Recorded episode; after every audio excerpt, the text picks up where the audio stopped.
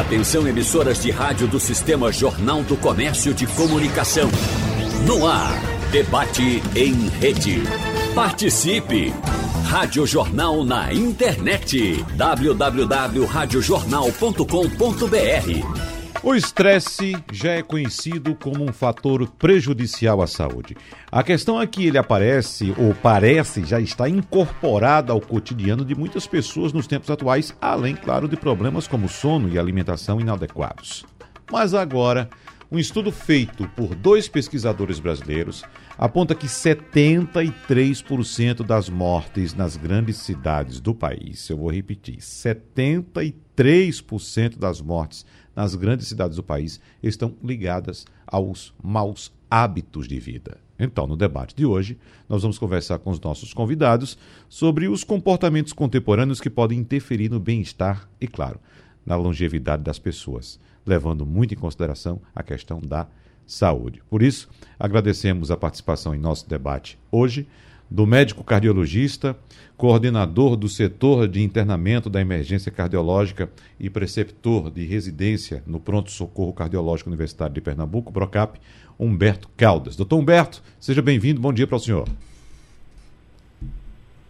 Bom dia, bom dia a todos.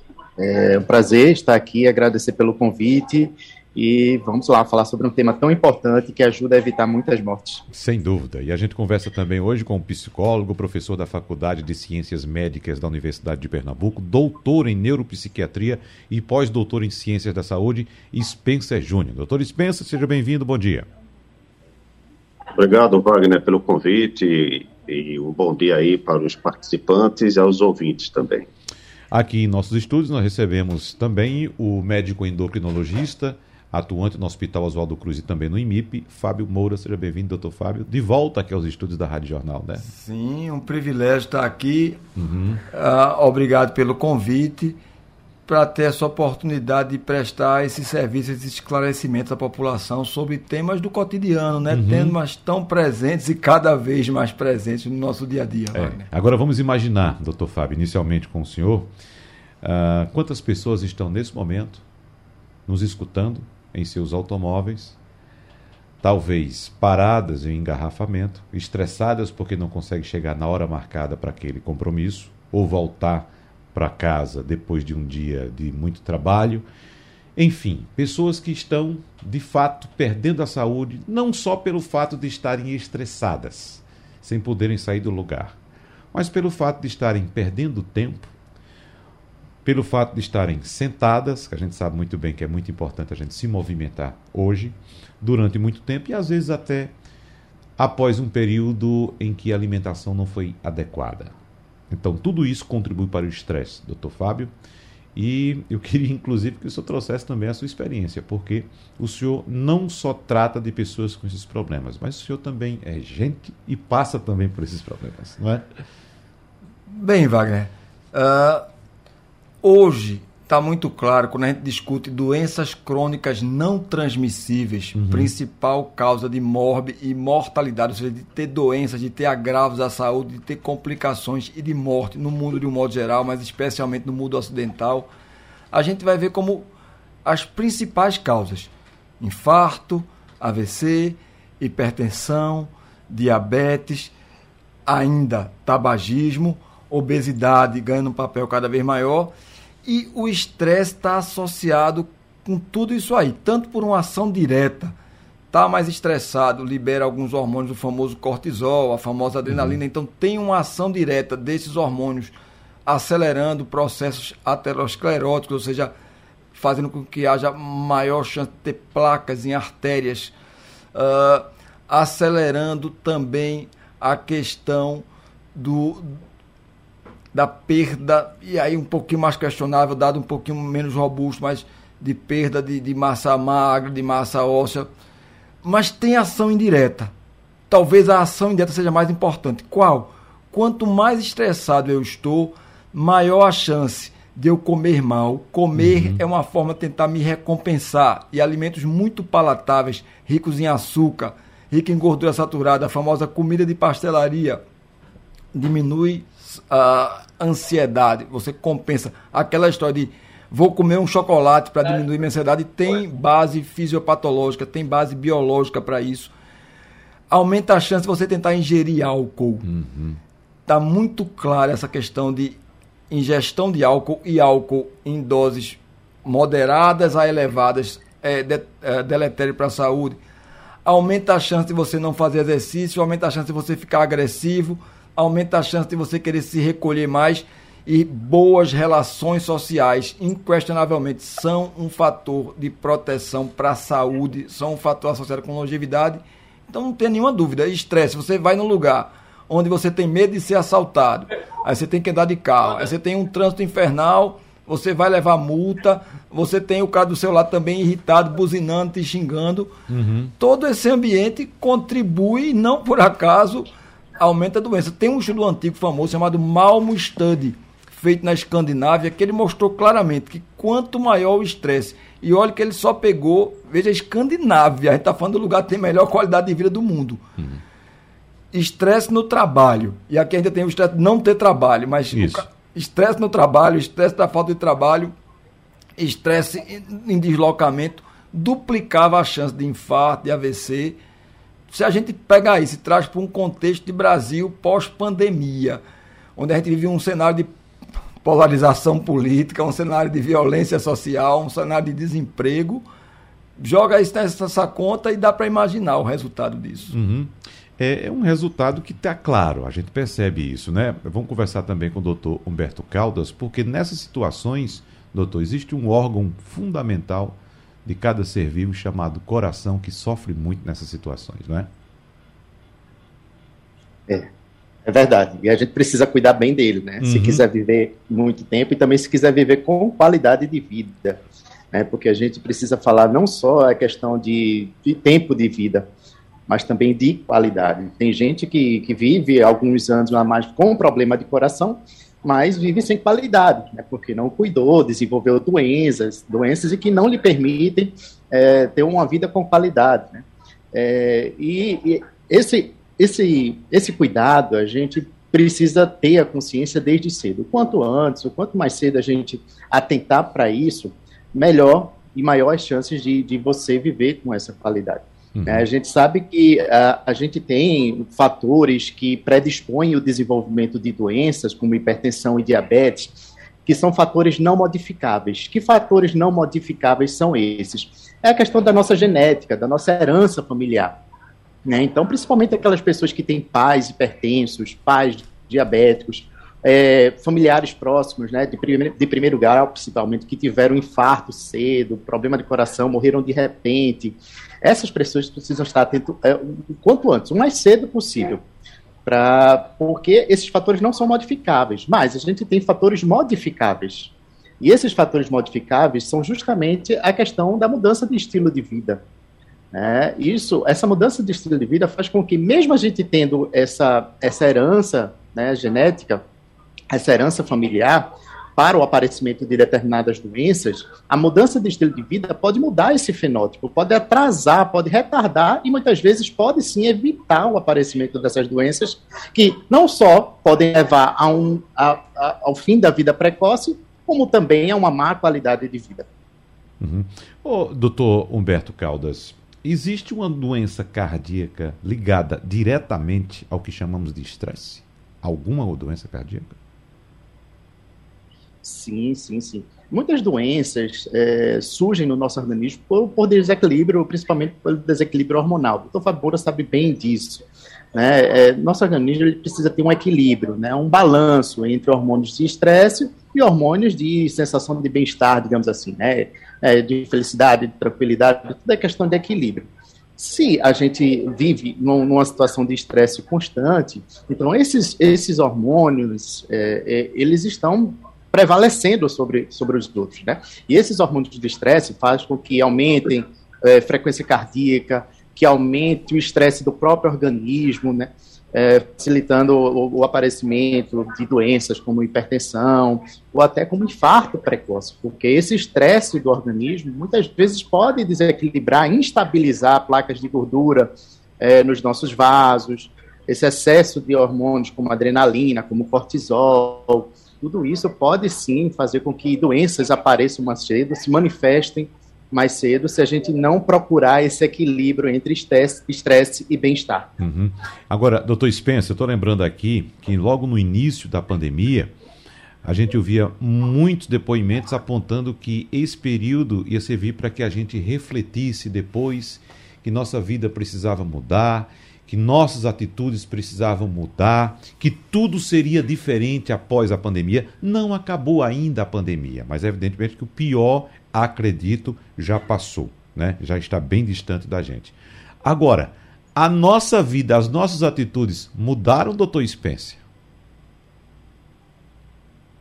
Não, não mudaram. Inclusive, o que eu observo do ponto de vista empírico e acompanhando a literatura científica, os dados novos em termos de incremento de transtornos psiquiátricos e psicológicos, é o contrário. Devido a quê?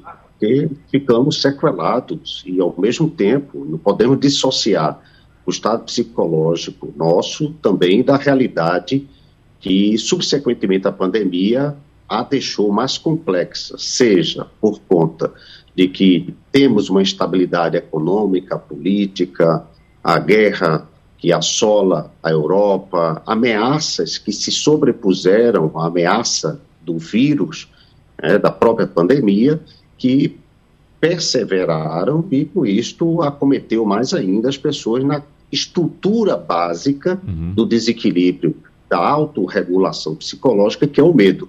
Então, nós não temos mais uma sociedade regida por um medo no sentido de uma autorregulação saudável. Nós estamos numa sociedade panicosa, então estamos é. muito mais ainda assustados e vulneráveis. Fora isso, o estilo de vida nosso, ele ficou, digamos, alinhado com as novas exigências de sobrevivência. Quando a economia fica desestabilizada, quando nós estamos passando por tantas incertezas, as pessoas são exigidas mais em alto desempenho. É, vou usar aqui uma frase do Kafka que é interessante. Sou uma gaiola em busca de um pássaro. Isso é uma metáfora para representar que o uso hoje da nossa liberdade é uma liberdade de autoexploração.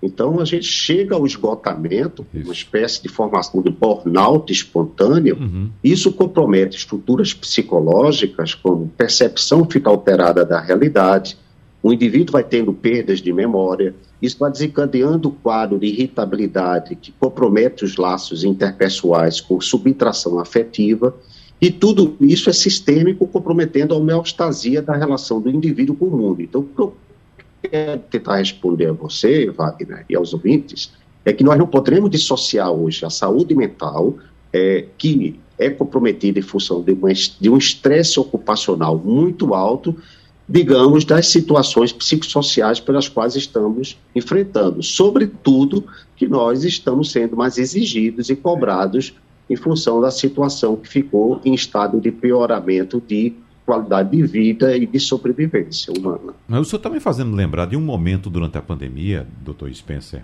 em que as pessoas, aquelas que tinham condições econômicas favoráveis, evidentemente, puderam se deslocar com suas famílias para outro ambiente. Por exemplo, uma casa no campo né, no interior do estado. Então ali puderam viver talvez momentos que não viviam, não tinham experiência antes, claro, por um período maior, alguns meses inclusive, com suas famílias, no ambiente mais tranquilo, longe do estresse, longe da obrigação de ter que sair de casa a determinada hora e ter uma hora para voltar. Um ambiente totalmente diferente. Mas o senhor tocou num ponto importante para mim, que é a questão das amarras. Então, de repente, as coisas foram voltando ao normal e as pessoas tiveram que retornar à vida normal também, trabalhando, estudando, enfim, tocando a vida. Mas dentro desse ambiente de estresse. Né? E ela pensa: bom, eu tenho, eu posso, tenho a opção de viver como eu vivia naquele período. Mas eu não posso sair daqui porque eu dependo desse trabalho, eu não posso sair daqui porque o trabalho exige minha presença, eu não posso sair daqui porque meus filhos têm a escola, estão aqui perto da escola, e tem questões econômicas também, como o doutor Fábio, inclusive, está lembrando aqui. São essas amarras às quais o senhor se referiu agora? Sim, eu diria e adicionaria dois outros elementos também muito cultivados hoje em função de nós termos digamos, uma visão de mundo mais ainda acirrada pela cultura do neoliberalismo.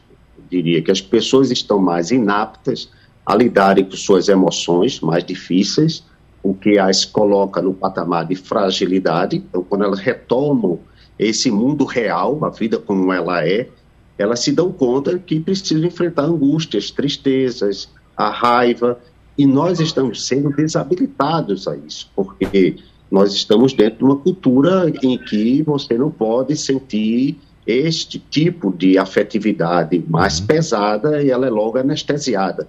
Quando, em verdade, a sabedoria de lidar com essas emoções nos prepara para lidar com os fatores estressores e gerar capacidade adaptativa ao mundo tal como ele é. Além desse adicional de estarmos perdendo um reforço de cultura asséptica, uma cultura que tenta higienizar as emoções difíceis, né? Lembrando aqui Rubi Alves, ostra feliz não faz pérola, uhum. é graças à ação de um antígeno que a pérola desenvolve por reação imunológica e compõe justamente a ostra compõe a pérola, que nós perdemos a capacidade de entender que aquilo que nos contraria, que a diversidade, que aquilo que nos coloca em desafio é o que nos aperfeiçoa. Então a gente está hipersensível àquilo que nos contradiz. E o elemento adicional segundo que eu colocaria, Wagner e ouvintes, é justamente o aspecto hoje dos imperativos categóricos exigentes, como fama, sucesso, felicidade contínua. Então, quando o sujeito não consegue atender essas prerrogativas de uma sociedade voltada para a cultura neoliberal, uhum. ele se sente culpado, frustrado, e aí entra como consequência de não saber gerir os fatores de estresse para a população de deprimidos e ansiosos, como consequência justamente também desses atropelos culturais. Uhum. Doutor Fábio, eu estou imaginando aqui, após essa fala do doutor Spencer, eu vou fazer essa pergunta também para o doutor Humberto, se nesses momentos, o senhor antes de a gente começar a nossa conversa aqui, já trouxe alguns elementos que o senhor também uh, uh, vive também nesse ambiente de estresse, né? Mas assim, em algum momento já pensou largar tudo e desaparecer e ir para outro lugar assim, ficar assim, sem fazer nada da vida, esquecer as questões do liberalismo econômico, como citou o doutor Spencer aqui, e viver uma vida sabática? É mais fácil responder quantas vezes a gente não pensou nisso. né? E, uhum. e, vai entrar numa questão que acho que foge até o escopo. Da... Bom, só para parabenizar Spencer, é hum. sempre brilhante os comentários dele, mas uh, que é a questão talvez do, do, do, modelo. Né? Eu acho que o que Spencer falou é uma verdade universal para o mundo, mas talvez aqui no Brasil seja mais grave, porque aqui no Brasil a gente tem um problema grave de, de, de a gente é meio esquizofrênico. A gente quer, às vezes, uma qualidade de vida europeia e quer um nível de consumo americano. E uma felicidade brasileira. Pronto. E uma, você é? botou aí uma. Então, a gente talvez deseje coisas que sejam incompatíveis. O europeu tem um padrão de vida tranquilo, bom, mas muito mais modesto. Ele ganha com isso melhor qualidade de vida. O americano tem essa coisa louca de viver para produzir, esse modelo americano, bom, a mim não agrada tanto, mas. Ganhar dinheiro, ganhar essa dinheiro. Essa coisa de produzir, produzir, é. produzir, produzir, produzir. Mas veja, nos Estados Unidos ele tem a possibilidade real de produzir e ter isso aí. No Brasil é mais complicado porque o modelo é muito. Mas voltando voltando para a Seara, digamos assim, que eu estou mais uh, confortável, que é o meu dia a dia, e tentando até reforçar, você como grande comunicador que é, às vezes a gente fala muito negativo, e eu não quero deixar uma mensagem negativa para quem está nos ouvindo. O que é que a gente tem que tentar fazer obviamente, fazer terapia, né? o doutor Spencer aí pode falar disso hum. muito melhor que eu, mas tentar adequar rotinas, tentar, tentar colocar na, na nossa rotina exercício físico. Existe uma campanha que chama 2%. E ela brinca assim, 2% de rendimento no ano é bom, para mexer, para provocar, e depois é o seguinte, uma hora de exercício por dia três vezes na semana, que é um mínimo que a gente sugere, é 2% do seu tempo semanal. Então, será que você não tem 2% para fazer exercício? Então, uhum. tenha 2% para fazer exercício físico, algum exercício que você goste. Tente dormir. Uma das ações indiretas do sono, do, do perdão, do estresse sobre a saúde é piorar sono. E está provado hoje que sono ruim aumenta inúmeras doenças. Quem dorme pouco, quem dorme menos de 6 horas e quem tem uma qualidade de sono ruim, aumenta a chance de ser hipertenso, de ser diabético, de ficar obeso. Então, tenta dormir pelo menos umas 7, 8 horas por noite e melhorar essa qualidade do sono. Tenta fazer esses 2% de exercício na semana, ou seja, no mínimo 50 minutos, uma hora, três vezes na semana. Tenta ter momentos de qualidade com a tua família. Saiu uma pesquisa da Harvard recentemente mostrando com octogenários. A Harvard tem inúmeras pesquisas uhum. interessantes do ponto de vista do comportamento, mostrando que os octogenários da Harvard que estavam bem, não só estavam vivos, mas tinham uma boa qualidade de vida. Era uma unanimidade entre eles que um dos principais fatores eram boas relações uh, familiares e, e, e, com um grupo de amigos. Então, tá atento a isso aí. Exercício, óbvio, alimentação adequada, eu não vou nem, uhum. nem bater nessa tecla porque é muito óbvio, tanto do ponto de vista quantitativo quanto qualitativo e tentar. Não estou dizendo que é difícil, não estou dizendo que eu consigo. Uhum. Como eu estava brincando com você, eu vendi meu carro, né? Eu estou tentando ficar sem carro para ver se o que é que isso, como isso vai repercutir. Eu estou tentando fazer algumas coisas, estou tentando encontrar também. Eu acho que tentar encontrar soluções para isso. Faz quanto tempo está sem carro? Faz pouco tempo, né? Até agora não estou sentindo nenhuma falta um dele. mês ou dois, ou três. Dois. Vamos, dois, ver, da, vamos, vamos ver lá na frente. Não dá para falar ainda não. Mas nesse curto período até agora não estou sentindo nenhuma falta dele. Só para fechar esse bloco, algum complemento, doutor Humberto Caldas? E eu reforço aquela pergunta, você também. Me parece que é o mais paciente do nosso encontro aqui, né? Mas já teve aquela vontade de largar tudo e desaparecer?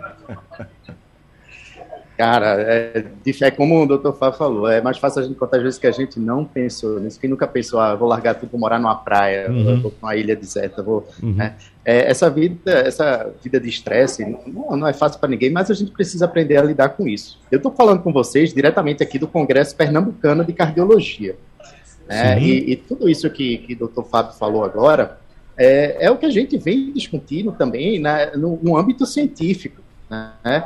É, apesar de eu estar no congresso de cardiologia, lógico que aqui também se fala muito em remédio, em, em remédio para isso, remédio para aquilo, mas é, eu acabei de participar de uma mesa sobre espiritualidade, né? Sobre, mais cedo a gente fez uma mesa também sobre atividade física, né? A gente estava discutindo o quanto a atividade física ela é terapêutica, ela faz parte do tratamento de, de várias doenças, até uma própria hipertensão. Uhum. Né? A prática de atividades físicas diárias, atividades físicas leves, como caminhada, 20 a 30 minutos de caminhada por dia, é, é, capaz de reduzir os níveis pressóricos. Queria saber agora do Dr. Spencer qual a opinião dele em relação a um pouco do que nós conversamos no bloco anterior a respeito desse ambiente pesado de estresse, de barulho, de trânsito complicado, de má alimentação e que a gente às vezes quer desaparecer, quer sair desse mundo e encontrar o que a gente pode considerar de mundo real. Mas aí eu lembro, doutor Spencer, que em minhas passagens, inclusive recentemente, e outras também, em outras épocas, mas pelo interior do estado, a gente de vez em quando se depara com um ambiente onde as pessoas param, tem aquele ambiente bucólico, aquela paisagem do interior, chega alguém com um carro de som é um carro normal, mas aí chega um carro de som, abre mala, abre porta, abre capô, liga um som na maior, nas maiores alturas e faz aquele barulho. Aí eu fico imaginando, rapaz, eu estou fugindo já desse estresse de barulho, quero tranquilidade e venho encontrar exatamente isso aqui no ambiente que eu considerava tranquilo. Mas aí eu fico me questionando, doutor Spencer, será que o ser humano ele necessita de uma parcela de estresse para poder viver? Porque o que eu vejo naquelas pessoas fazendo isso é exatamente buscando estresse. Eu acho, bom, eles devem viver aqui numa tranquilidade tão grande o ano todo que tem um momento que eles querem se estressar. Existe essa necessidade de estresse e até que ponto, doutor Spencer? Muito bem, isso me lembra a metáfora do pêndulo, né, de Arthur Schopenhauer, quando ele diz que quando nós desejamos uma coisa e temos, já não mais desejamos, voltamos a sofrer. Uhum. E quando nós passamos a tê-lo, nós sofremos com tédio, porque aquilo já não passa a gerar mais prazer, como ele coloca, o desejo, o prazer, o suicídio do desejo. Uhum. Nós não temos muitas alternativas. A sua pergunta agora casa com a anterior. Se tendo uma saída sabática seria a solução. Eu acho que uma vida de qualidade não é uma vida ausente de ocupações ou de atividades e responsabilidades. É uma vida com gestão de agitação. E aí a gente entra no modelo mais adequado entre aquilo que é possível, que a condição humana oferta, com o ambiente que a gente circula. Pessoas, por exemplo, que optaram pela utopia de uma vida melhor depois da aposentadoria e se deram conta, depois de seis primeiros meses, que não tinham mais o que fazer, então elas sofreram aquilo que eu chamo de estresse do tédio. Ou seja, voltaram a ter estresse porque não tinham o que fazer. Então elas ficam também agitadas. A sua pergunta sobre existe um nível de estresse basal que é necessário uhum. à condição humana para poder gerar autorregulação? Sim, porque dentro da história evolutiva nós nos especializamos justamente em nos aperfeiçoar, em produzir vitalidade através dos desafios.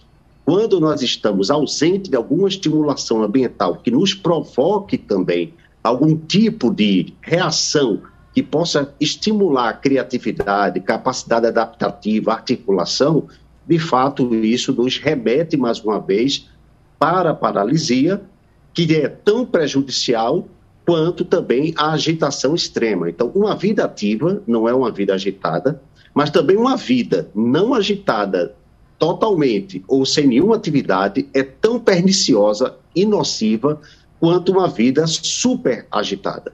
Nós temos hoje não muitas alternativas, nós temos alternâncias, tipo, eu procuro ter uma semana inteira laboral, que preciso, mas tento, no final de semana, na medida do possível, ter uma suspensão da intensidade laboral, o que permite, nessa alternância, gerar uma homeostasia. Então, procurando responder sua pergunta, Wagner, inteligentemente, que é justamente isso eu acho que nós precisamos de um estresse basal como impulso para viver, nos sentirmos desafiados, mas isso tem que trazer uma gratificação. O que nós estamos passando agora é por uma acumulação e aceleração de eventos demandantes que nos desorientam, nos geram uma espécie de desbruçulamento, ou seja, as pessoas estão desorientadas e com isso o estresse fica numa carga desproporcional àquilo que pode nos motivar para uma produção criativa. Nós vemos hoje uma espécie de padrão emocional invertido. Uhum. Outrora, as pessoas tinham na produção dopamina a referência neurotransmissora para um comportamento de serenidade, como forma motivacional de viver o seu estresse no nível basal saudável. Hoje não, nós estamos tão agitados que nós nos conectamos à adrenalina como uma base neurotransmissora de referência com motivação, ou seja, confundimos agitação com motivação em vez de serenidade com motivação. Serenidade é o estresse gerenciado, enquanto agitação é justamente o estresse desorientado. Ou seja, tem que haver uma, propor uma proporcionalidade, né? Proporcionalidade. Eita, enganchei agora. Proporcionalidade. Exato. Exatamente, tem que ser proporcional, né? Então tem que haver uma dosagem desse nível de estresse.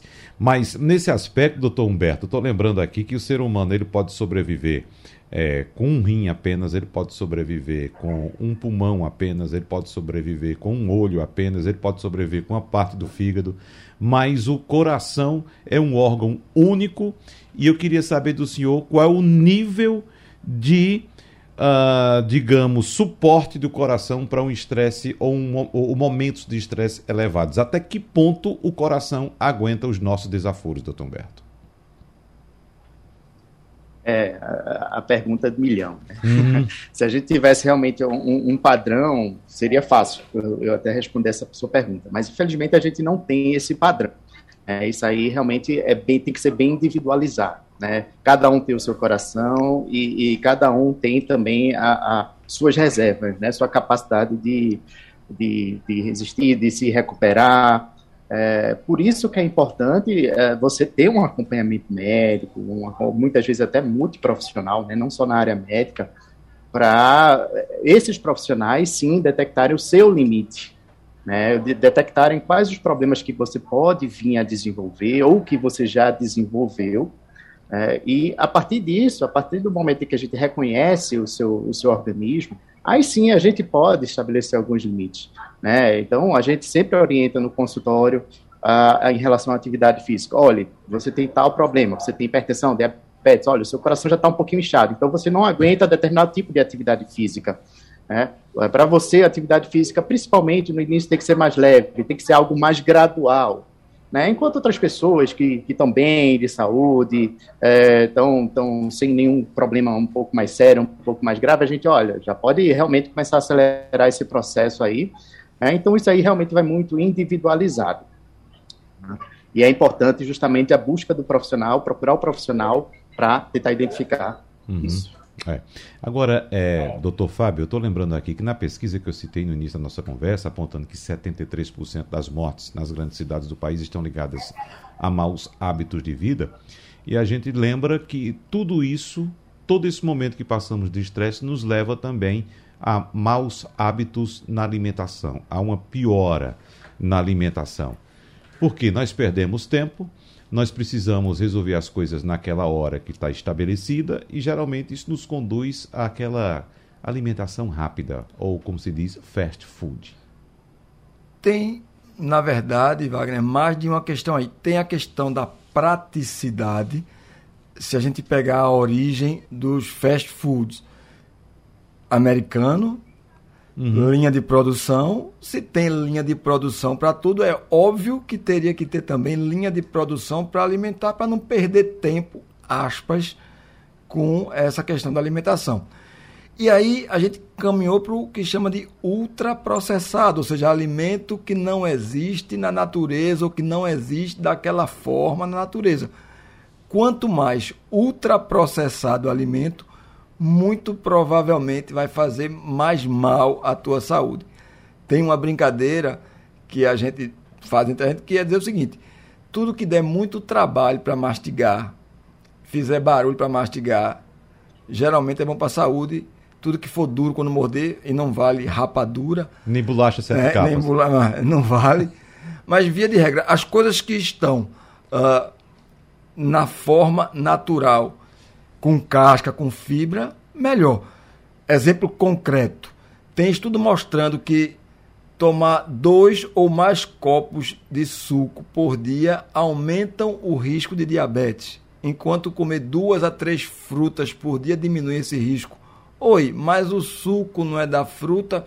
Qual é a diferença entre um e outro?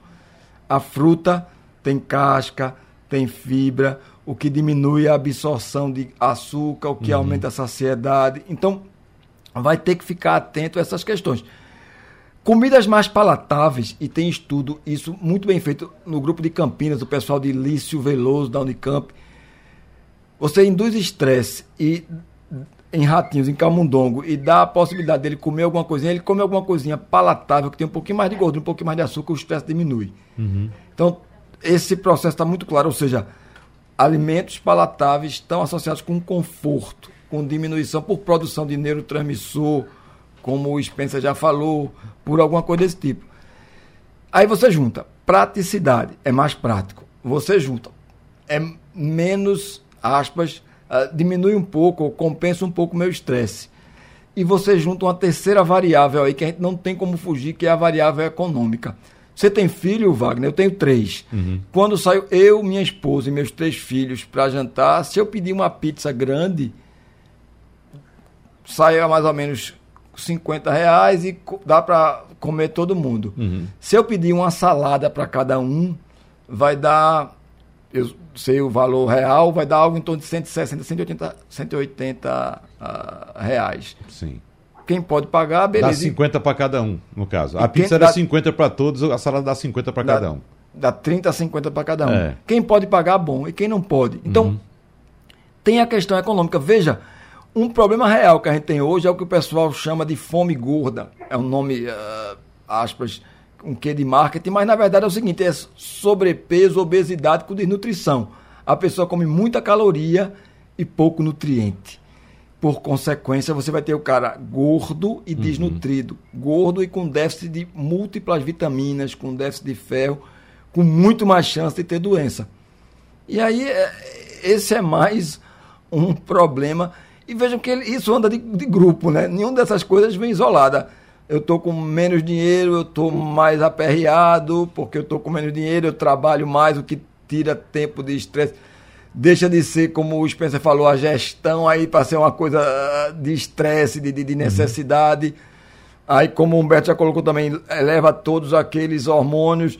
Aí eu paro, faço menos exercício. Aí eu como mais porcaria porque é mais rápido e porque é mais barato. O que me deixa mais doente, eu durmo menos.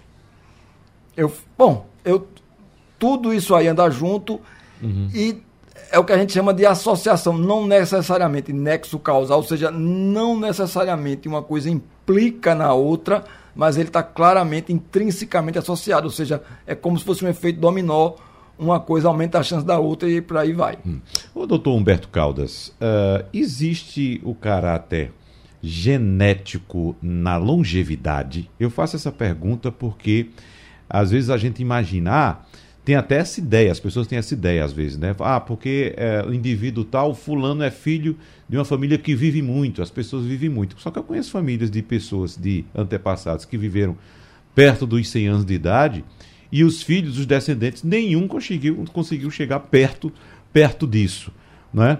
Então, existe esse caráter genético, claro, a gente tem que levar em consideração e ponderar também os hábitos de vida atuais, doutor Roberto, não é isso? Claro, claro. Olha, existe sim, uhum. tá? Mas é, não é tudo e nem sempre, talvez, isso vá ser o mais importante. É, é, é, preciso a gente entender que existem dois processos orgânicos envolvidos nisso aí. Existe o genótipo, o genótipo é justamente essa, essa nossa herança genética, né? essas nossas características genéticas, que isso não é modificável. Tá? Isso aí a gente recebe como herança e vai conviver com isso o resto da nossa vida.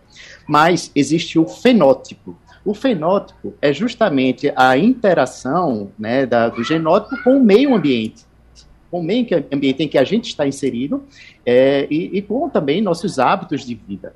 Né? Então, esse fenótipo é justamente quem vai é, se somar ao genótipo e definir a questão da, da, da longevidade.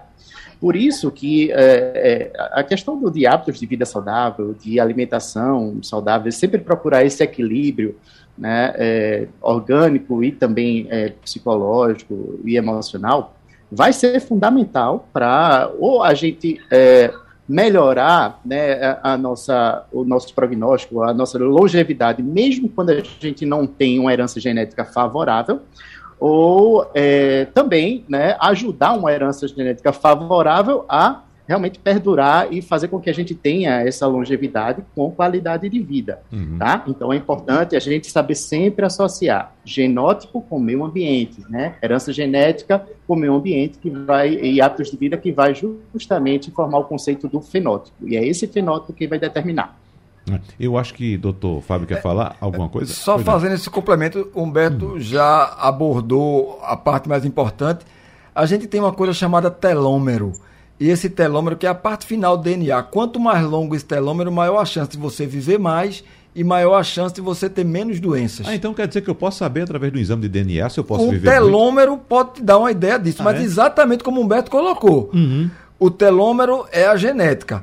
Hoje se discute o que chama de epigenética, como ele estava dizendo, que é o seguinte: como o ambiente influencia na manifestação do gene.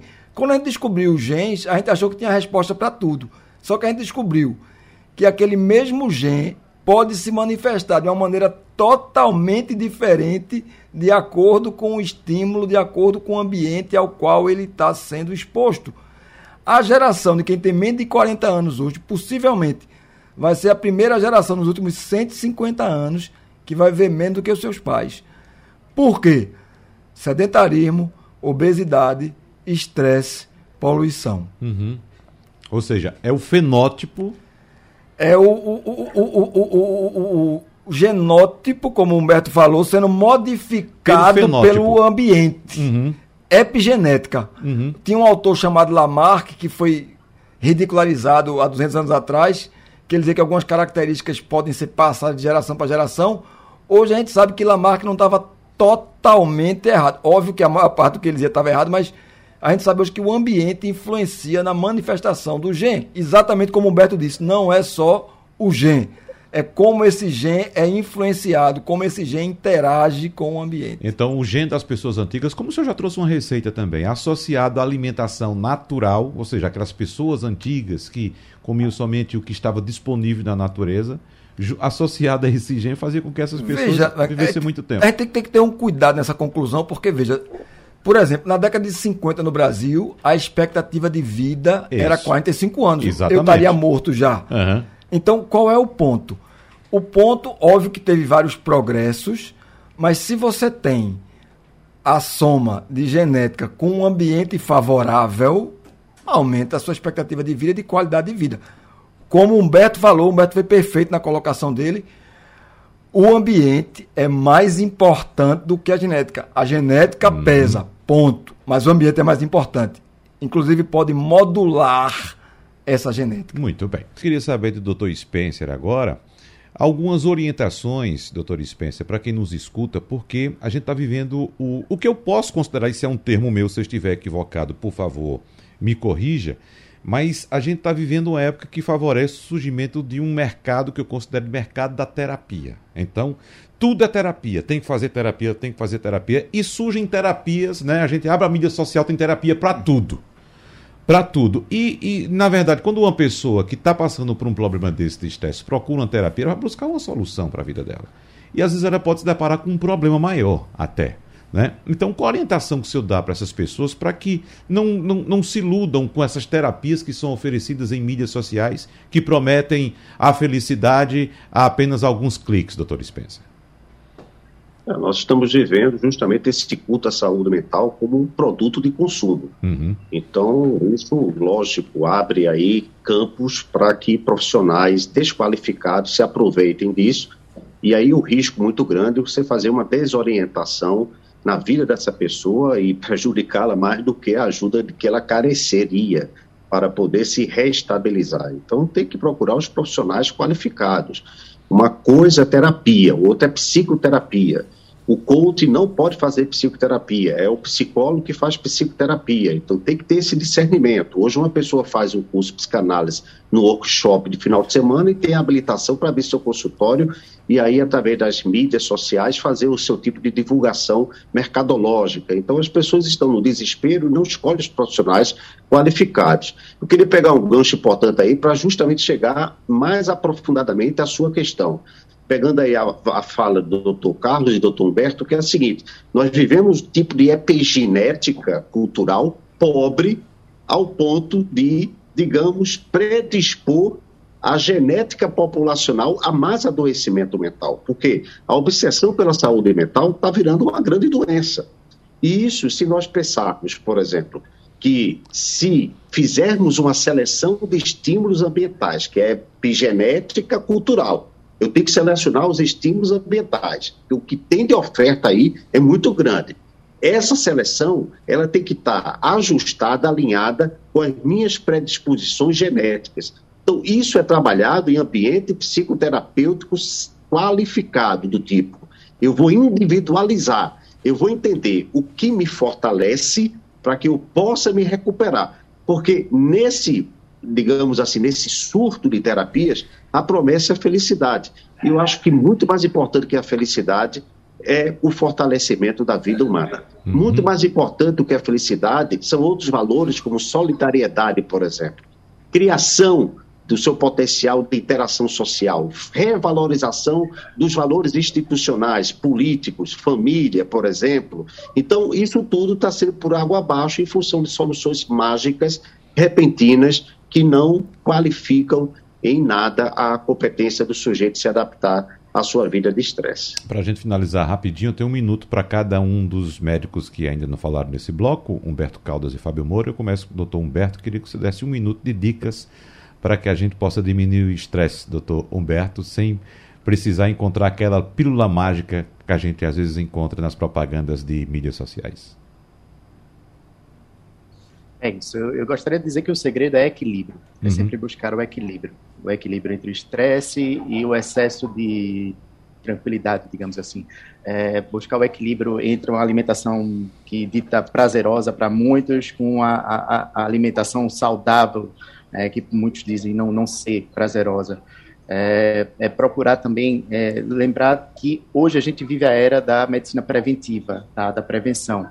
Uh, hoje a gente está vivendo mais justamente porque a gente está uh, é, buscando diagnosticar os problemas uh, e nossas, nossas tendências né, a ter problemas mais cedo e, e buscando meios de, de, mudar determinados hábitos para evitar que problemas mais sérios apareçam.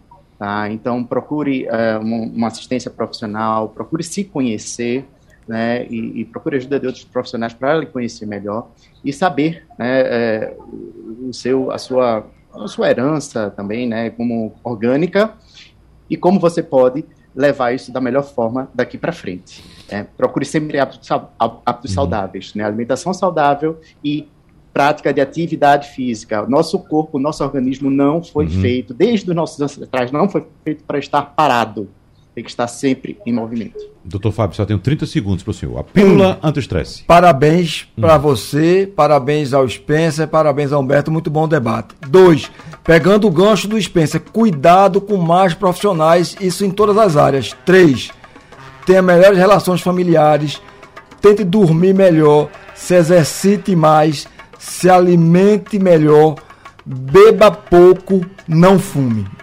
Tá fechado. Obrigado então, doutor Fábio Moura, que é endocrinologista. Agradeço também ao cardiologista clínico Humberto Caldas e ao psicólogo, professor da Faculdade de Ciências Médicas da UPE, Spencer Júnior, doutor em neuropsiquiatria. Um abraço para os senhores, muito obrigado e até o nosso próximo encontro sem estresse. Um abraço, vamos lá, tchau, tchau. Sugestão ou comentário sobre o programa que você acaba de ouvir, envie para o nosso WhatsApp 99147 8520.